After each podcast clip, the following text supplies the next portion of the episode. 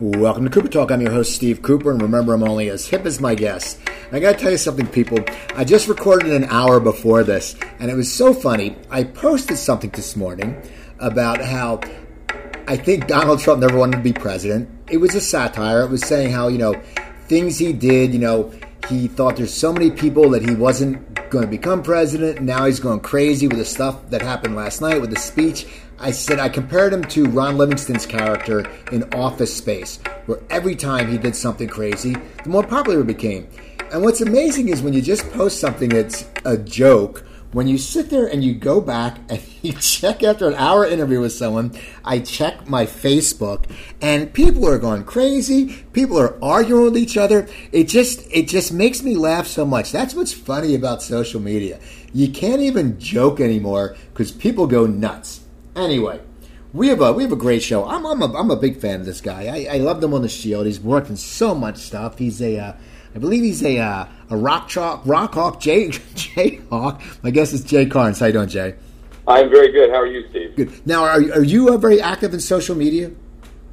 Not really. I, I have a Twitter account, and uh, sometimes if somebody tweets at me, I'll I'll respond. Usually, uh, it's usually you know a, a, a, a fan or something like that, and I'll I'll I'll tweet them back. But I don't I don't really post stuff on my own much. That's good. Well, it's just funny. I do it joking around. It's just so funny how people just go crazy. Sometimes you go, "Oh my god, just relax. We're just we're having fun."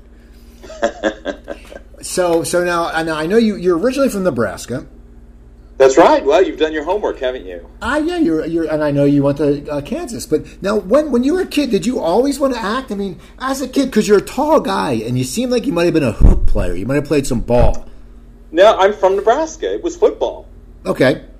Um, you know, I'm a I'm a cornhusker uh, before everything else, and um, I didn't always know that I wanted to be an actor. I, I thought I was going to be a lawyer, which was deeply delusional on my part. And at some point in college, the idea of spending three years in a law library, um, I think the full weight of that finally hit me. I did a little Shakespeare festival um, one summer, and there were a couple of equity actors there who made you know twenty thousand dollars a year or, or something like that, traveling around to Shakespeare festivals. And I thought, oh my god, that I could do that. What a what a nice, gentle life. So I think I was uh, 23 or 24, and I, I never looked back. I, I, at that point, I, I knew I wanted to be an actor, and, and that's what I've done ever since. Why did you choose Kansas instead of Nebraska? Wouldn't it be anyone who's from Omaha, like you, or did you just want to get out of the area? Because I would think it's you know Nebraska, and I'm I'm a college football fan. I mean, there've always been such a legendary team, and the whole city must get consumed. It's like if you go up to Penn State the whole city gets consumed. Is there a reason why you didn't go to Nebraska? Um, yeah, I, my my parents moved to uh, Kansas City when I was 16, and I uh, I lived with my grandmother for my final two years of high school, and it just continued up there uh, in Omaha. And so by the time I was uh, getting ready to graduate from high school, I was really homesick. So uh, I I went to a school that was really close to my uh, my family, which uh, is sort of the opposite of what most high school students are trying to do. I I literally went away to college to be closer to my family. That's funny. I mean, we always sit there. It's like I went to school an hour from my uh, home, and a lot of people will go home on weekends, and I'm like, no, I'm gonna I'm gonna hang out here. You know, I'm, I'm an adult down here. I have to go home and stay in my parents' you know the one bedroom. Yeah, no, exactly. Exactly. So now you sit there, you decide you want to be an actor, and that's what your goal is, and you're going to follow this career, and you haven't looked back. What steps do you take to start doing that? And you said also you're 23 or 24, so that's, you know, that's your you're at a young age, the future's wide open. How did you get involved into the plays and getting out into the theater? Yeah. Well, that's uh, a very long story, interestingly. And uh, it, you, you said that I was young, and yet being 23 or 24 in college, I felt ancient. Okay. Uh, like I was actually getting a really late start on this. That that a lot of my peers had figured out uh, what they wanted to do a couple of years before. So I kind of felt like uh, like I was behind the game, and I I I thought it never occurred to me to go into you know to try and be a, a, a TV star or a movie star or anything like that. That just seemed completely impossible. Uh, what I wanted to do was just travel around to these little regional theaters and uh, work on the classics. And I, I did that for a while, um, you know, just trying to get auditions at. Uh, um, my first job was the Nebraska Shakespeare Festival, and then I got a job and, and my equity card, which is the Stage Actors Union, at uh, the Missouri Rep in Kansas City, and uh, just gradually started, um, you know, expanding my base. My final year in school, I won an acting competition um, named for uh, Irene Ryan, Okay. who played Granny on Yes. the Beverly Hillbillies. She endowed. She took some money and she endowed. She created an endowment for uh, young actors, a scholarship money, and uh, it, it took me to the Kennedy Center in Washington, and uh, a little playwriting retreat in Virginia. Not long after that, and um, at that playwriting retreat, I met uh, Sean Ryan Okay. who uh, was moving out to Los Angeles, and uh, I'd met a bunch of LA casting directors at the Kennedy Center, and they said, "Come to Los Angeles." So we were both moving out to Los Angeles, Los Angeles at the same time, and we were literally for a while the only people that uh, the other one knew in LA. So when you moved out here, I always ask, where was the first place you moved? Because coming from, you know, the Midwest, and even when I came from the East Coast, LA is a lot different. You don't know where you live. You know, you don't know what area is what. You sit there and you go, oh, this looks like a nice area. Then you see graffiti and you go, oh, this isn't that nice. Where was the first place you lived? I lived um, mid Wilshire. Okay. between uh, La Brea and Fairfax, like one street north of La Brea. I think, I think it's Orange Street, uh, which you know, not a bad, not a bad place to start. And then not long after that, uh, I moved in with Sean in a little uh, studio apartment in Beachwood Canyon. Okay. Which eventually, by the way, we shared with three other guys. So there were, for a brief time, there were five guys living in a studio apartment in Beachwood Canyon. Which, you know, it sounds like a nightmare, but actually, looking back on it, we had we had an awful lot of fun. So you get out here, and your your background is theater. Now, Yeah. where what do you start to do when you get out here? Now, are you is it in your mind? I'm going to go TV now, or are you still thinking I might do some theater in LA? I mean, because you know LA is not known as a huge theater town, and that's your background. And I'm guessing Sean started writing for TV then. And Yes. so so Yes. what was what was your plan of action? What did you think you were going to start doing right away, and how did well, that turn out? it's a sad story actually because um, I got out there and I, I I I knew all these casting directors who I'd met at the Irene Ryans in Washington, and they were like, "Come to L.A. You know, we'll hook you up with an agent." And I went and I met with these people, and I met with some agents, and um, whatever they were looking for in LA in the early 90s, it, it, it definitely wasn't me in my 20s. And I, I still remember I had a meeting with an actor, or I'm sorry, with, a, with an agent who said to me, Look, here's what you need to do. You need to go back to the regional theater, bum around, you know, do shows until you're 31, 32. Then come back to LA. And you know, I, I at the time I it didn't seem like great advice, and it was very very disappointing. But he was absolutely right. I I couldn't get arrested, so I went back. I, I started doing theater again. I traveled around. I was in the company at Ashland for three years, and by the time I got when I got back to LA, I was 33, and suddenly it didn't matter how I looked. It was like, well, can he play a cop? Can he play a lawyer? Can he play a doctor? All those things that that that you want in a TV guest star. And uh, I started working. Now, were you a were you a young looking guy when you came out here? Like, I mean, too young to get those parts of a, a, No, it lawyer? wasn't. No, it wasn't that I looked young. In fact, I felt old. I, I got to LA when I was 25, and uh, you know, obviously looking back, that's absurdly young. But it, at the time, it felt like, oh my god, I'm I'm so old. But uh, no, I mean, I'm a I'm a tall guy, as you pointed out uh, earlier. I've got big features. I have big lips. I've got a big nose. On stage, I was the leading man. You know, I played in my in my twenties and early thirties. I played a leading man, and um, you put a camera on that, and it's like, well, it's not like he's an unattractive guy, but he's certainly not, you know, TV or movie attractive. So people just didn't know what to do with me. Casting directors didn't didn't know where to put me, and then when I came back, um, I just looked like a an, a, a, an everyman kind of guy who, who could play those uh, those utility roles.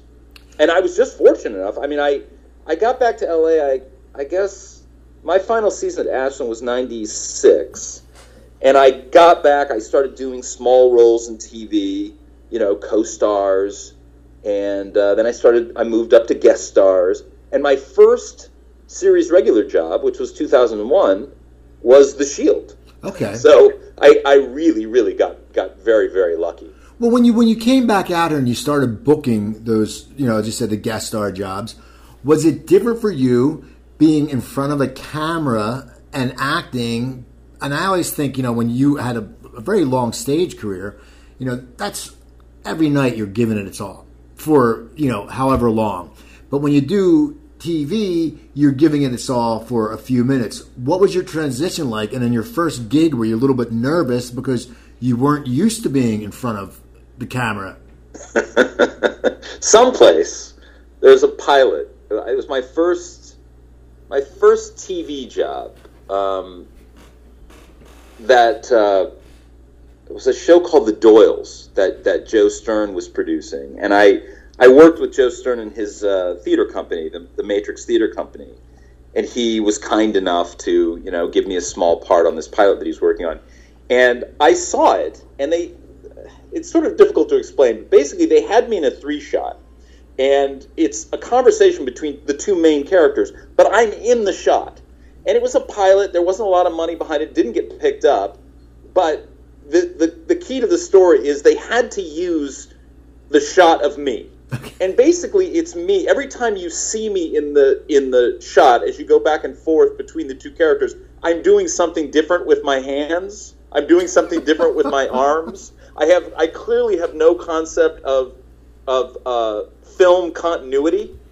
That I that I had to do the same thing every take. I'm doing something different every take. You follow what I'm saying? Yeah, you just you you, you really don't know what to do. yeah, no, it's it's horrible. Um, and I, I, it's a learning curve, especially coming coming from the stage. And and where I went to school, they didn't really train us to uh, work in front of a camera. And it's it's not like I always say, it's not like you're going from being um, an architect to being a lion tamer, but it's like you're going from an architect to being an engineer. The maths are the same, but a, a lot of the skills are different. Does that make sense? Yeah, yeah. And it's a, yeah, it's a, it's something. I mean, you're doing you're in a different arena. It would be like a pro football player going from playing NFL to like arena football. It's yes, a it's a yes, different or, it's a different setup. Canada, yeah, no, exactly. The rules are different. Some of the skills are the same. Now you started working, but you, you were on some good shows in the beginning of your career. I mean, you know, guest star in Chicago Hope, Ally McBeal. I mean, that must have been good that you were getting even Frasier. You were getting cast in stuff that was popular, so it has to give you some confidence, saying, "Hey, you know what? I'm not getting cast in these lamer shows. I'm getting cast in very good shows." Yeah, no, it was uh, it was very encouraging, as as Ruth Gordon famously said. Uh, yeah, I, I mean I, I got on that track pretty quickly, which which was nice. I, I, I got a manager and uh, started started booking those shows and did some some quirky work on on, uh, on a couple of those things and got to see some some really good people uh, acting in front of a camera and, and of course tried to soak up as much of that as I could. Now you were on an episode of Cold Case. Yes. Now, what I'm trying, what episode was it? Because I, I, I grew up near Philadelphia, and I always always love when I watch that show. Because one time they had a show that took place in my hometown, Cherry Hill, New Jersey.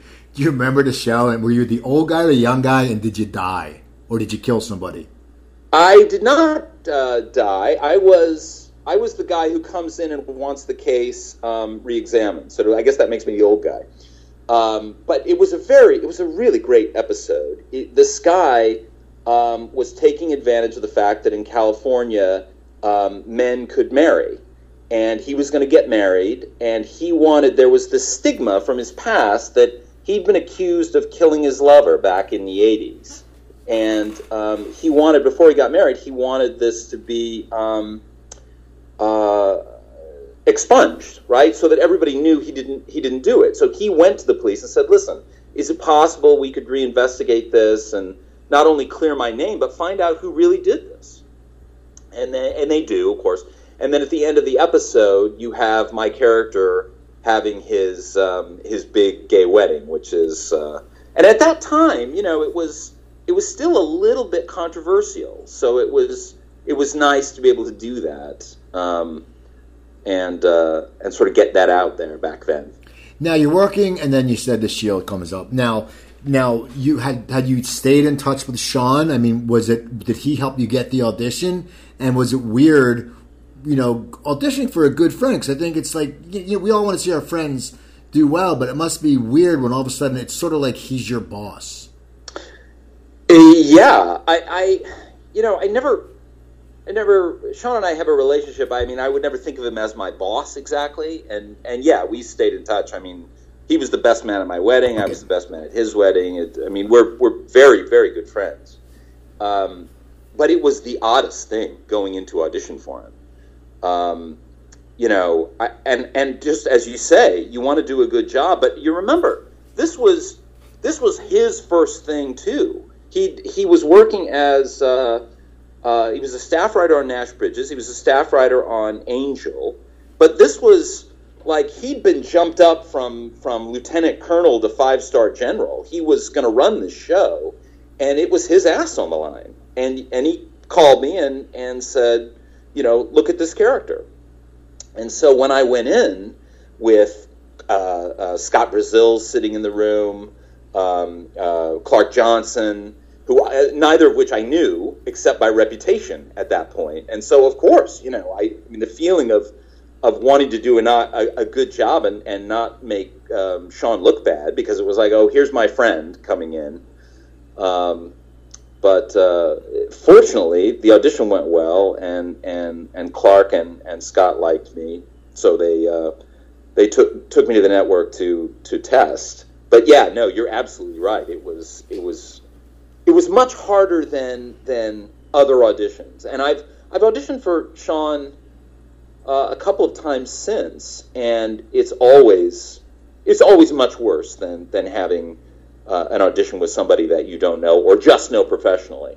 Now, when you went to that audition in front of that network, what was going through your mind? Because you know, I always you know you hear people sit there and go, you know, I think you have to come up with your that you know how much money you'll make if you get the show, and that always is sort of like dangling a carrot to me. It's like, come on, what's it like when you're sitting there going and you know you've been doing these guest stars and you don't know if the show's going to take off, and it did, and it was a great show. But what's it like when you're sitting there going, wow, you know, this could this could change change my life? Yeah, I, you know, I don't know. I mean, I, I suppose uh, people have different reactions in in um, network tests, but at that time by that point, I was so locked in to those scenes that I was doing um, that all, all, of those things kind of leave your head, and you just concentrate on on the work. It's before and especially after that you start thinking, "Oh man, if if I got this, if it got picked up, um, it's so good. It could it could change my life. It, it, you know that that's when you think about all those things. But when you're there, it's kind of like fortunately you're nervous and you're thinking about you're thinking about the work. You think about what you've got to do and and and the beats you've got to hit and trying to inhabit that character which takes your mind off of the fact that you know if you get this it's going to mean more money than you've ever made in your life and blah blah blah. So you you get it. You get the role. You got to be ecstatic. Now what are you expecting from the show? Because fx was very new at the time. It was uh it was i mean and it was a very different show. When you think about it i mean Sean is very innovative. I mean, you know, Vic Mackey, that, that character, you know, it was one of the bad guys that you like. I mean, what is it like for you coming onto the show? Did you think it was going to have a long run, or were you just like, I'm just going to do the work, and what happens happens? Well, you have to remember that that this was my first thing, really. I mean, Um, I, I've done a lot of guest stars, as you pointed out, but but you know the old saying about a guest star is that they're neither. Right. You've heard that a guest nor a Yeah. star, and uh, it's true. You come in, you, you're not sort of part of the group. You don't really know what's going on. You do your thing. You try to do the best you can. You do what they ask you to do, and then you go home. Um, whereas with this, you very quickly become part of a family. But I'd never had that experience before, except in the theater, and it's very different. Um, and, and I don't mean just the work. I mean the whole the whole thing in L.A. and and and press and and uh, all, all the people, the crew, everything. It's all different. So I came in not really expecting anything. I didn't know what to expect. This was this was completely new for me. So all those things that made it unique as a project, you know, the fact that it was for FX, which had never developed anything like this before, the fact that it that that the network put they were all in with this. They they pushed all their chips into the middle and said this is going to be a success or or we're we're out. You know, we're back to running Buffy reruns for for the next decade.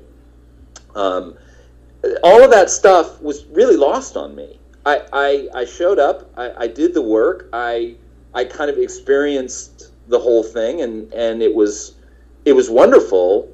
But it wasn't until I don't know two or three years in that, that I had any kind of perspective on what a unique experience it was to do the pilot. The closest I got to experiencing that was was talking to Michael, who who had been through all of this before, and uh, and and how what a unique unique experience it was, um, and uh, so yeah. Now, what do you think of your character? Because you got picked on a little bit. I mean, is it? it did you like playing that character? I mean, because it, it was a good character, but in the beginning, and it's like anything, you know, certain TV shows they have the guy they, they pick on a little bit and stuff like that. And and were you sitting there going thinking to Sean, "Hey man, you should have given me a badass role." You know, no, I, I really wasn't. Um, I my feeling with it, I, I loved playing that character.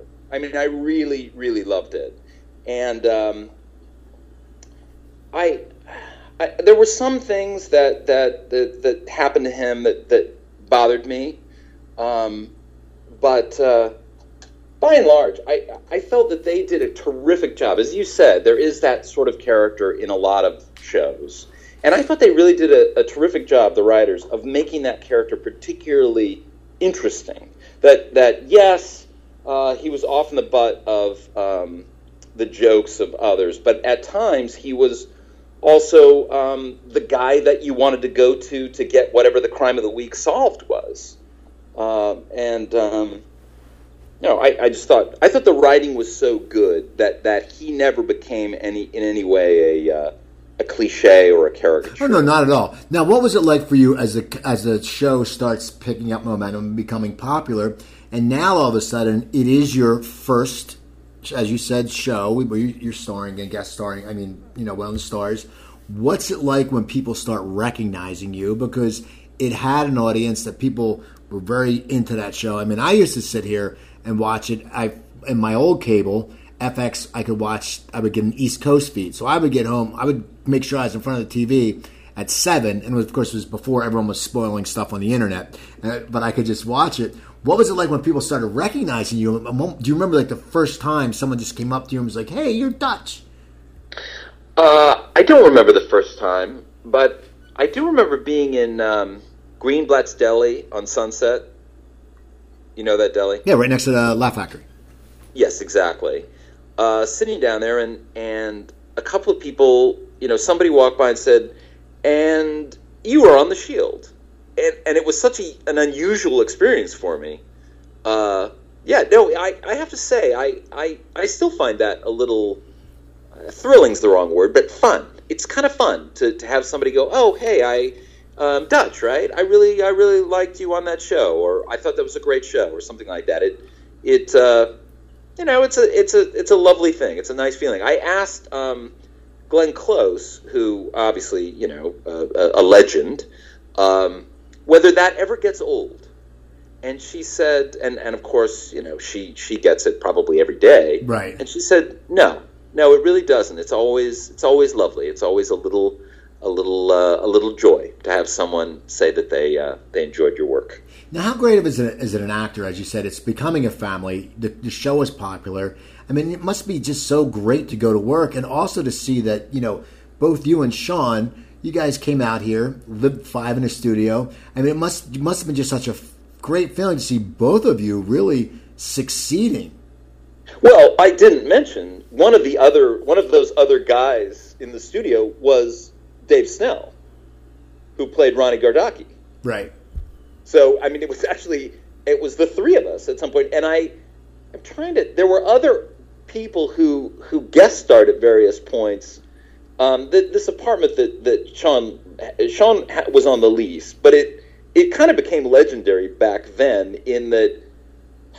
God, over the course of the five years that he lived there, I would say 30, 40 people spent at least a few nights there. You know, it was the it was the crash pad for actors in LA. For you know, you want to sleep in a corner on a futon. You're in town for a few nights. You got an audition, something like that. People would people would do that. Sean was always uh, willing to put uh, put people up. Um, and a lot of those people, I don't know, maybe not a lot, but a number of those people eventually did guest stars on, on Sean's various shows. Yeah. But no, it was fantastic, Steve. It was fantastic to to to have this. I mean, it it was almost an incomprehensible sort of thing that we always talked. We were down. Um, do you know Beachwood Canyon? Yeah. So uh, you're going up Beachwood. You're going north toward the Hollywood sign. There's a red brick building on the um, west side, re- really, really close to Franklin. Okay, because my, my, my, my, friend used to live on Cheremoya. Okay, yeah. So you know basically where. Well, the, there, that's where the apartment was, not in the red brick building, but next to it. And um, we always talked about, you know, someday moving up the canyon, getting getting a little further up, and and you know, someplace with a pool. Um, and eventually, metaphorically at least, we all kind of moved further up the canyon. See, that's that's awesome though. So now I got to ask you something about Dutch. Also, there was a point where they were making Dutch. They were showing his dark side, and I still remember when you killed a cat. Mm, I don't recall that, Steve. No, you did. You you. It was there was a cat in the alley. I don't. I think I'd remember something like I, that. Then, I swear to God, then I must have dreamed it because I remember. Yeah, you must no, have. Dutch, no, of course, yes, the Dutch's Dark Side. I, I, I will say this: I, as far as killing the cat, I, I, at the time, I was very concerned about where they were going to take that, the writers, and ultimately, looking at it now as a completed thing, the fact that he did that, and it, became, I think, to him, and, and, this is certainly the way I played it. That was in season three. Uh, it became a kind of like dark secret for him, a thing that he was deeply ashamed of, that he just sort of pushed down. Probably pained him whenever he thought about it, uh, but that it it wasn't. I mean, obviously, something like that's very complicated, and and uh, but but that that it it wasn't what I think a lot of people, and including me, thought that it might be, which is, oh my God, they're not gonna they're not going to turn Dutch into a serial killer, are they? Well, see, that's what you're that's what you're thinking when you're watching it. You're going you're going, wait a second, something's going to happen. Yeah, and it didn't, and and that's that's one of the things that I I think ultimately, uh, I, I I don't like the idea of of Dutch as a serial killer. No.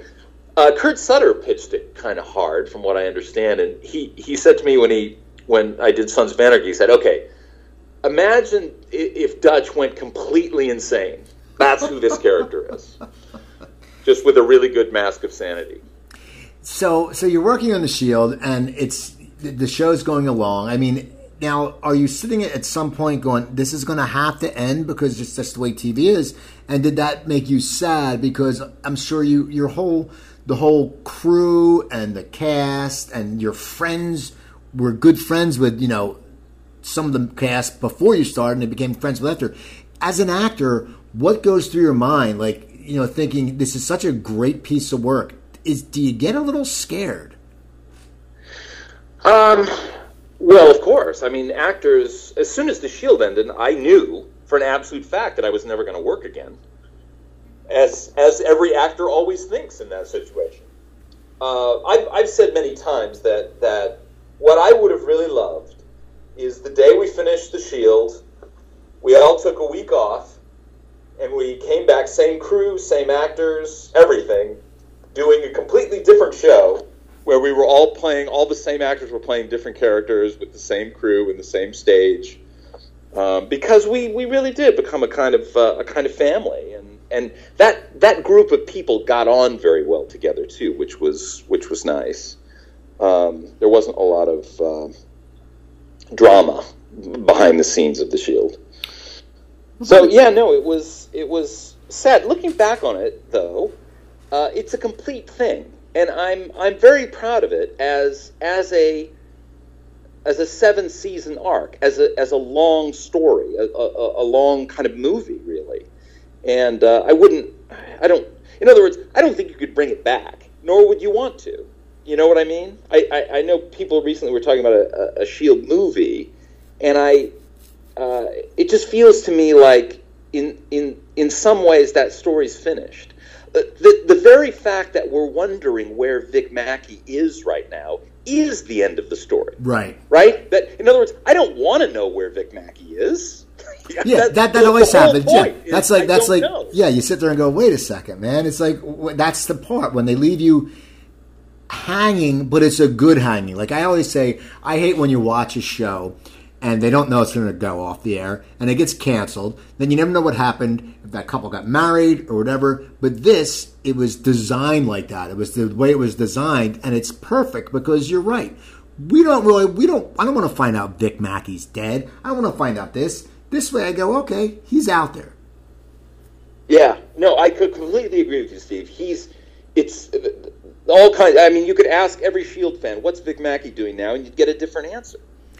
Now, what's it like though when you finally, after those years, you, you get up and you're used to going? I mean, I know you have your time off, but you get up and you're used to going to the the studio. What's it like when all of a sudden you sit there and go, "Wait a second, I mean, were you sitting there going, "I want to take some free time," or did you say, "I want to, st- I want to get back to work as soon as I'm still hot"?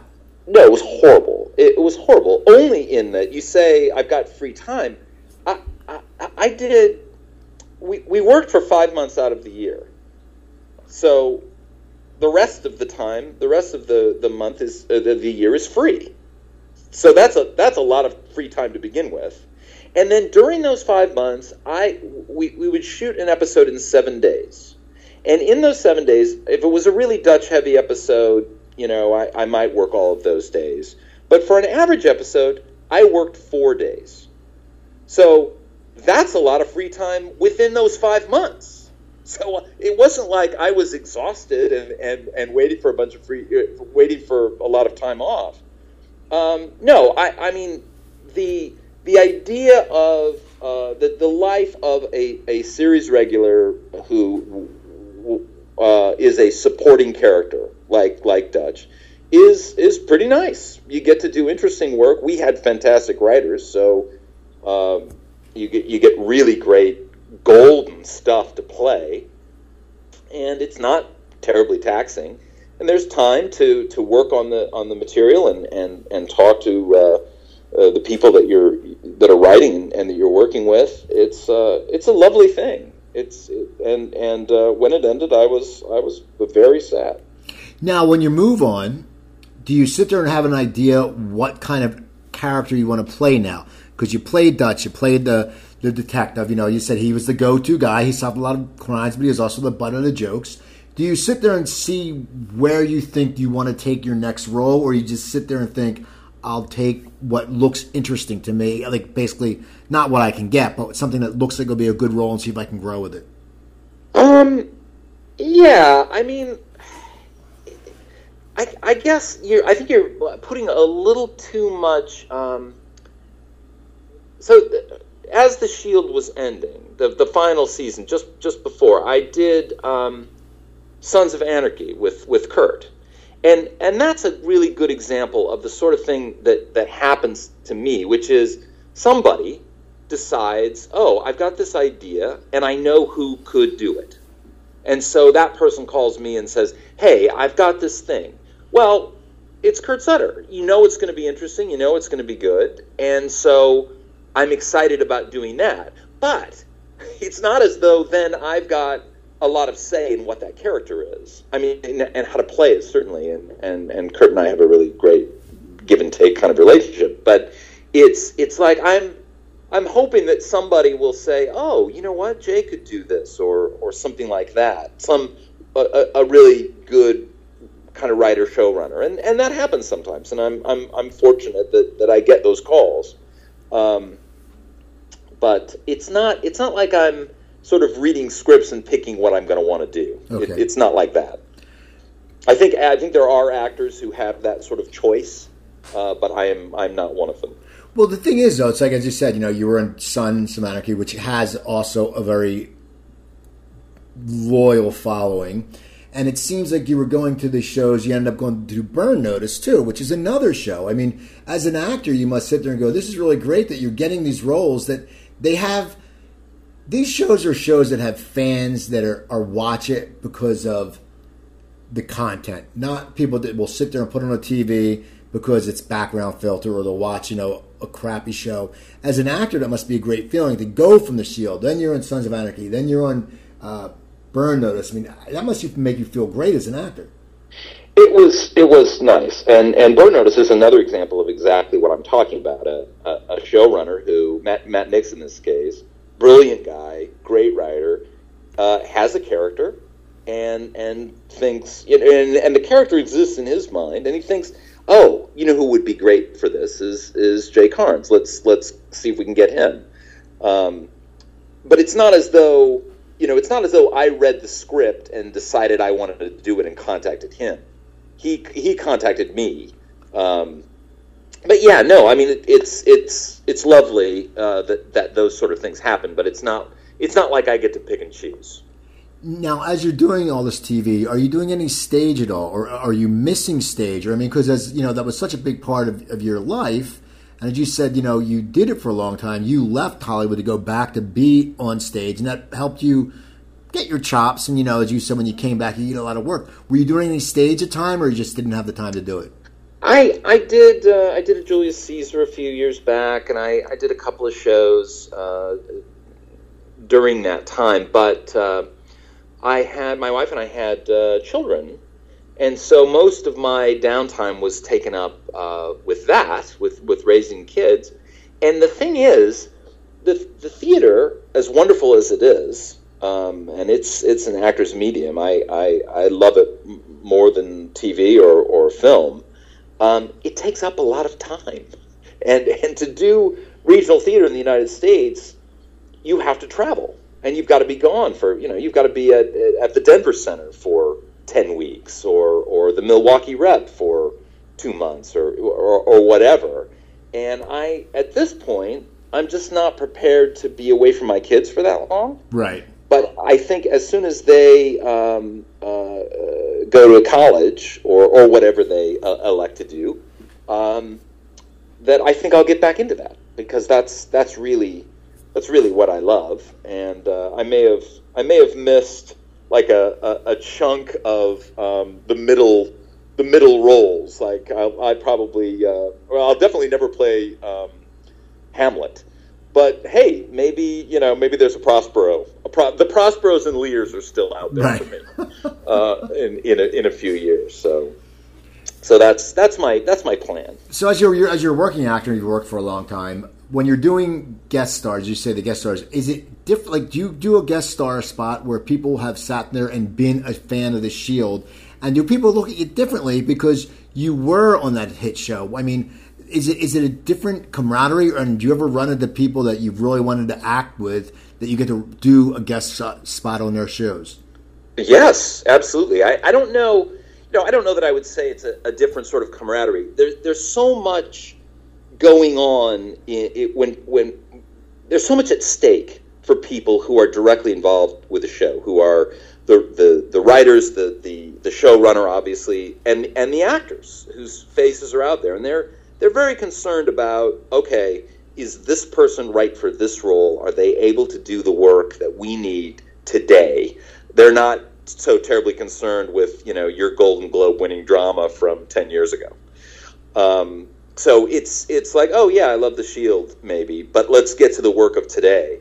And um, I, I have though had the I, I got to uh, uh, do a, I did a house with with Hugh Laurie and just being able to uh, watch him work and and and pester him about I'm a huge fan of a bit of Fry and Laurie and and all, all of that uh, the, the Jeeves and Wooster all the stuff he he did uh, before coming coming to L.A.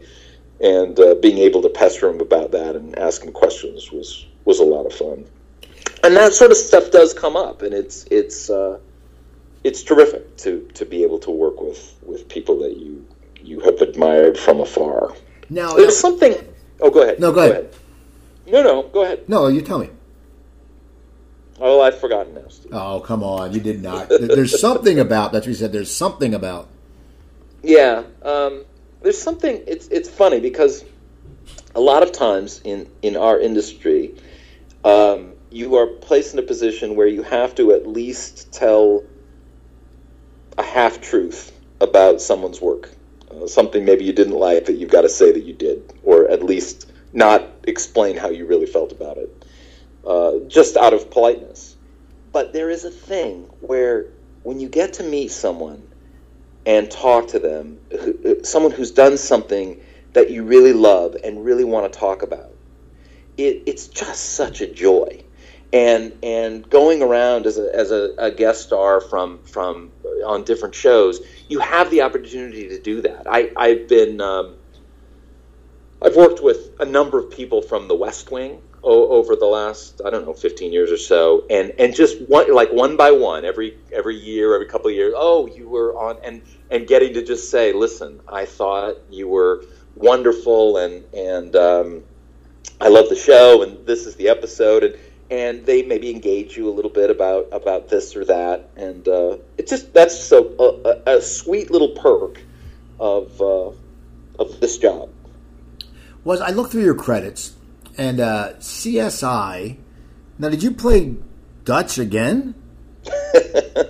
so I that was a very odd odd experience. But that guy, that guy's called um, I.A. Wagenbach or something like that. It's definitely Wagenbach, although they never say Dutch or Wagenbach or the name at all in the show. And I guess the writer, so they cast me and uh, called me up and said, We'd like you to do this thing. And I was like, Okay, sure. I, I go in, and the writer kind of saddles up and says, I really loved you on the Shield. I'm like, Oh, thank you very much. And and what? So what are you thinking about this? And and I, I can see he's trying. He's got some sort of agenda. And I I said, Well, I, I mean, what do you want? He said, Well, I'd kind of like you to play him just like Dutch. And I was like, Okay, sure, whatever you want. He said, In fact, I'd kind of like him to be Dutch. Which was sort of an odd thing. And apparently they called Shawn Ryan and asked if it would be all right if uh, they used this character. Now, the only way you'd know that is if you looked in the credits or you looked on the on IMDb because nothing in the show ever references it. Um, in fact, at one point, the script supervisor came up to me and said, um, "How do you think you would say this? You think it's wagon batch or wagon bach?" And I said, "I'm pretty sure it's wagon bach."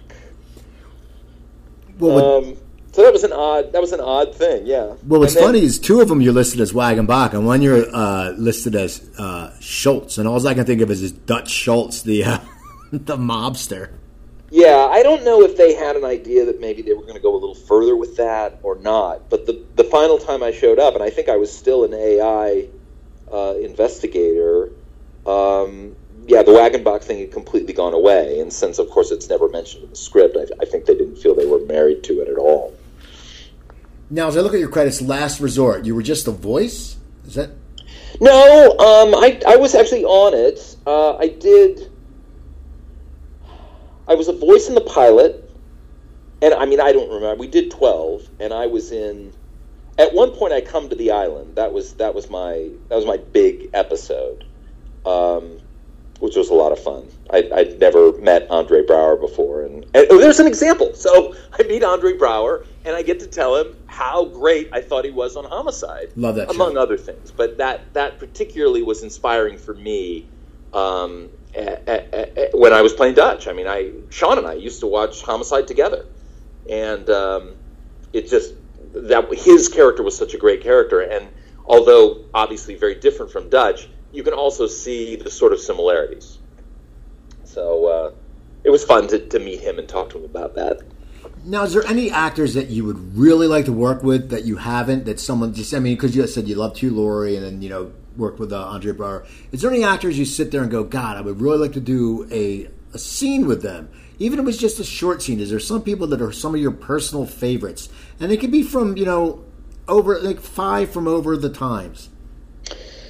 Um, well, yeah. I mean, there are dozens and dozens and dozens of, of actors that, that fit into that category. Um, my favorite actor right now is uh, Mark Rylance. I, I, just think his work is is amazing, um, and uh, not just on film, on stage. His Richard II was he, his Richard II was so good. It was a performance where you thought, why haven't why don't why, all these years why haven't we always been playing Richard II just like that? I, it, it, was like a revelation of how did we miss this? It's so obvious and so different from what had come before. I, I just, I, I, just think he's a, a, a, marvelous, marvelous actor. But no, I mean there there are dozens of, of actors whose work I, I really admire and and would uh, would love to work with. Now, when you're on Gang Related, which is a show that I believe it lasted one season, yeah, and, yeah. And I enjoyed that show. I was I, that's one of those shows I was pissed at when when it went off. I was like, you know, sometimes you're looking through, you know, the paper or you're online, you see what shows are canceled, and some you go, yeah, okay, yeah, okay. And, that, and there's some that just get you a little irritated. You're like, what happened? What was it like to then be working on a on a series again with Catherine, who you worked on with the Shield? What is it like when you run into someone who you've worked with before? Is it just like, wow? Well, um, I, my wife did. Uh Justified with with Walton, and um, she came on the set, and and he said, uh, and I wasn't there, but she she told me the story. She said, he said, ah, this is family, and and that's how it feels when you when you run into an old. Uh, we were through the wars together, um, the the Shield folks, and and it really does feel comfortable and and like family. There is a danger, and Catherine and I talked about this of you don't want to fall into the rhythms of your characters on the shield, which is not a is is, is not as easy as it probably sounds. But but uh, you know, Catherine and I doing scenes together, we definitely don't want to have any kind of Danny Dutch quality to it. Um, yeah, I was pissed when Gang Related was canceled as well. That's uh, Scott Rosenbaum, who was uh, a Shield writer.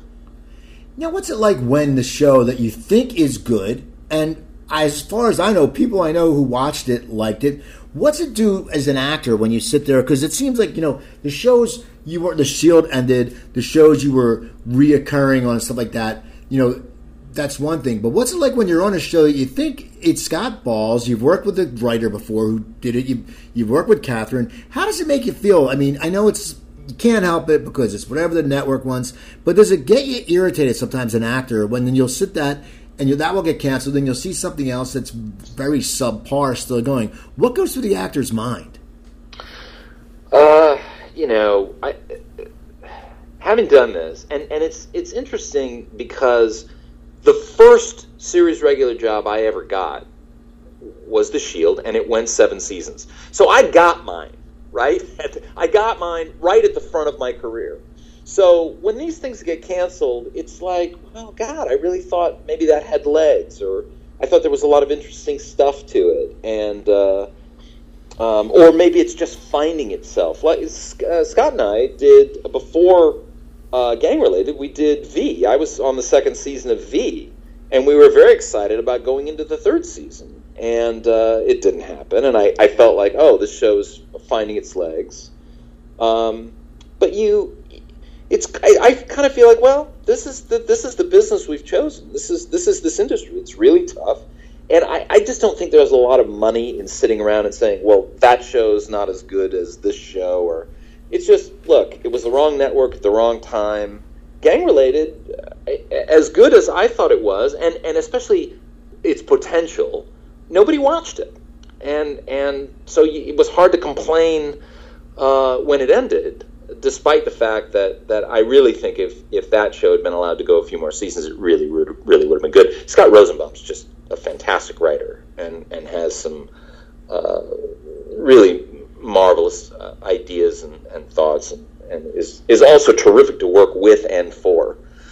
Um, so yeah, I mean, I, I it's of course it's disappointing, but um, you you move on to the next one and and you you uh, you're thankful that hey, um, you're lucky to be working at all. Now, Twelve Monkeys, fun show, a lot of fun. Just got picked up, by the way. It's getting a lot. It gets a lot of heat on the internet. Like not, I mean, good heat. Like people talk about it. It seems that one of those against again one of those followings that is very into. Yeah, and those are all really, really sweet people. Also, um, uh, Amanda Schull is just absolutely delightful, as is Aaron. Um, it's that, that's a great group, and Terry Matalas is a, is a wonderful writer. I was so pleased that they got picked up for a third season. They killed me in the second season. I die in my final episode, in, of the final episode that I'm in of that season. But it's a time travel show, Steve. You never really die. how how did they kill you? Um, I'm trying to help them get across the uh, uh, Berlin Wall, which is just going up, and they need a diversion. And I, I uh, sacrificed myself to uh, the East German uh, border guards. Now, have you gotten killed other times on screen? Yeah, yeah, I have. Um, what was your best? What was your best kill? I always like to hear actors have that. Just everyone always has a good story about a kill. It's funny. I the one that I remember most vividly was uh, the first one. Was the first time I was uh, ever had squib. I was ever squibbed, and that was Chicago Hope. Although I don't think I actually die. I think I just get shot. Now that I think about it, um, Sons of Anarchy, uh, where I I get uh, um, uh, I get shot in the head, and um, uh, then two characters have sex right next to the body. That was fairly memorable. Now, as an actor, what's it like when you're sitting there? You have, I mean, did it take one take the headshot, or did it take a few? And is it a long process of cleaning you up after the headshot? Yeah, I, God, you know, I don't remember. I know there was a lot of blood because I actually get shot twice. She shoots me in the stomach, and then um, he shoots me in the head and and finishes me off. Uh, and there was a just a lot of blood. It was uncomfortable, and I was in my underwear. Um, and yeah, it took a long time. We that that scene, the scene that comes right before that, was epic. Uh, it was like the whole third act of that episode. So that was a big, a big day. Um, I can't, you know, I can't think of any other time that I've Burn notice. I get killed on burn notice. Uh, stabbed with a knife, maybe. All right. Well, it's always it's always it's always fascinating when you watch it, and you know it's not real, but sometimes the shit just looks so real. You're like, oh my god. yeah. No. Absolutely. Absolutely. So now, now you moved from LA. I did. I live in Portland, Oregon now. Now, how did and I have for mm, five years? I've heard wonderful things about Portland. I've heard it's a great little city. What made you move to LA? What, you, what made you leave? I know like Gregory Harrison was living up in Oregon. Some actors are leaving. What made you go up there? Um, my children. I, I felt it was healthier to, to grow up up here, uh, rather, and they were getting to that age where they were starting to notice. And I thought, you know, we don't need to have them grow up in LA. Let's let's uh, let's take them to someplace uh, sane for uh, for their adolescence. Now, how do you how do you get around with the auditions? You do a lot of stuff by tape, or you just get a lot of things offered. I mean, because it must be weird when you're up there. I mean, of course, you're established, so just a new starting actor couldn't be in Portland trying to get on TV. But how yeah. does it happen? Do people contact you, and do you, do you ever have to come down to LA to audition?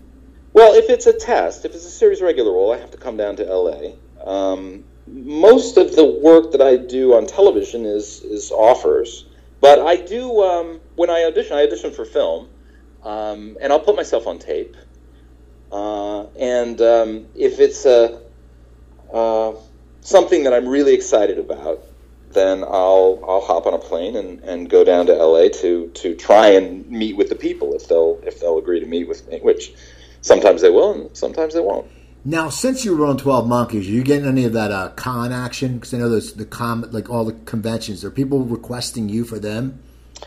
Uh, no, I haven't. I haven't gotten any of that. Um, no, the last time I was at Comic Con was with Burn Notice of, of all shows. I'm not sure how that's exactly uh, Right. how how they exactly fit at Comic Con, but everybody goes to Comic Con now, right? Oh yeah, I, I tell people I used to live when it when it first started out. I lived like three blocks from it in San Diego, right near the convention center. The convention center was small and nobody went there. And then all of a sudden, that was 20 years ago. Now it's like you can't even get a room anywhere in San Diego that weekend. I just did. Uh, this is a non sequitur, but I just did um, Tyrant Oh, I love that show. FX show. We watched Not it. a huge role, but I was in Budapest for six weeks Ooh. this spring, so it was just a fantastic. You know, I traveled all over Central Europe. My family came over.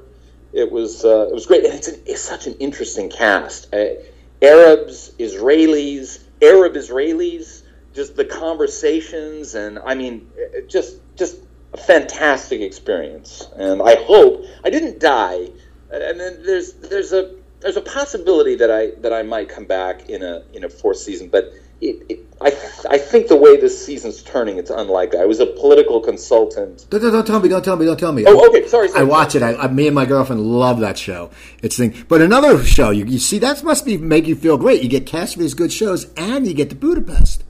Yeah, no, that was really really exciting. It was odd though, in that that show has so many characters, and I went over and I just I, the the the first ep- episode I did, it was kind of a small scene, and I thought, oh well, this is the introductory scene, but that, that's basically the size of every scene I did, and it was sort of strange. It was kind of like God. Uh, why would they bring me over to do to do this? But they have so many characters that it's difficult to service uh, service them all. True. So, is anything else coming up we can see you on soon? Uh, well, the, the tyrant would be uh, would be the the thing. That's has that that started, hasn't it? Yeah, I think uh, it's episode two. I think up two or three. Yeah, I show up maybe in five or six, something like that. I did three of them. Okay, good. That's good know because I always like to see.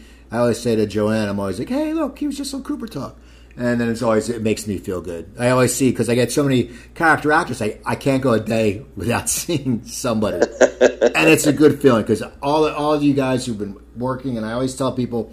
Are all so nice, and you've all had good careers. So you got to be very happy with your career. You've, you've had a, you've cut out a good niche for you.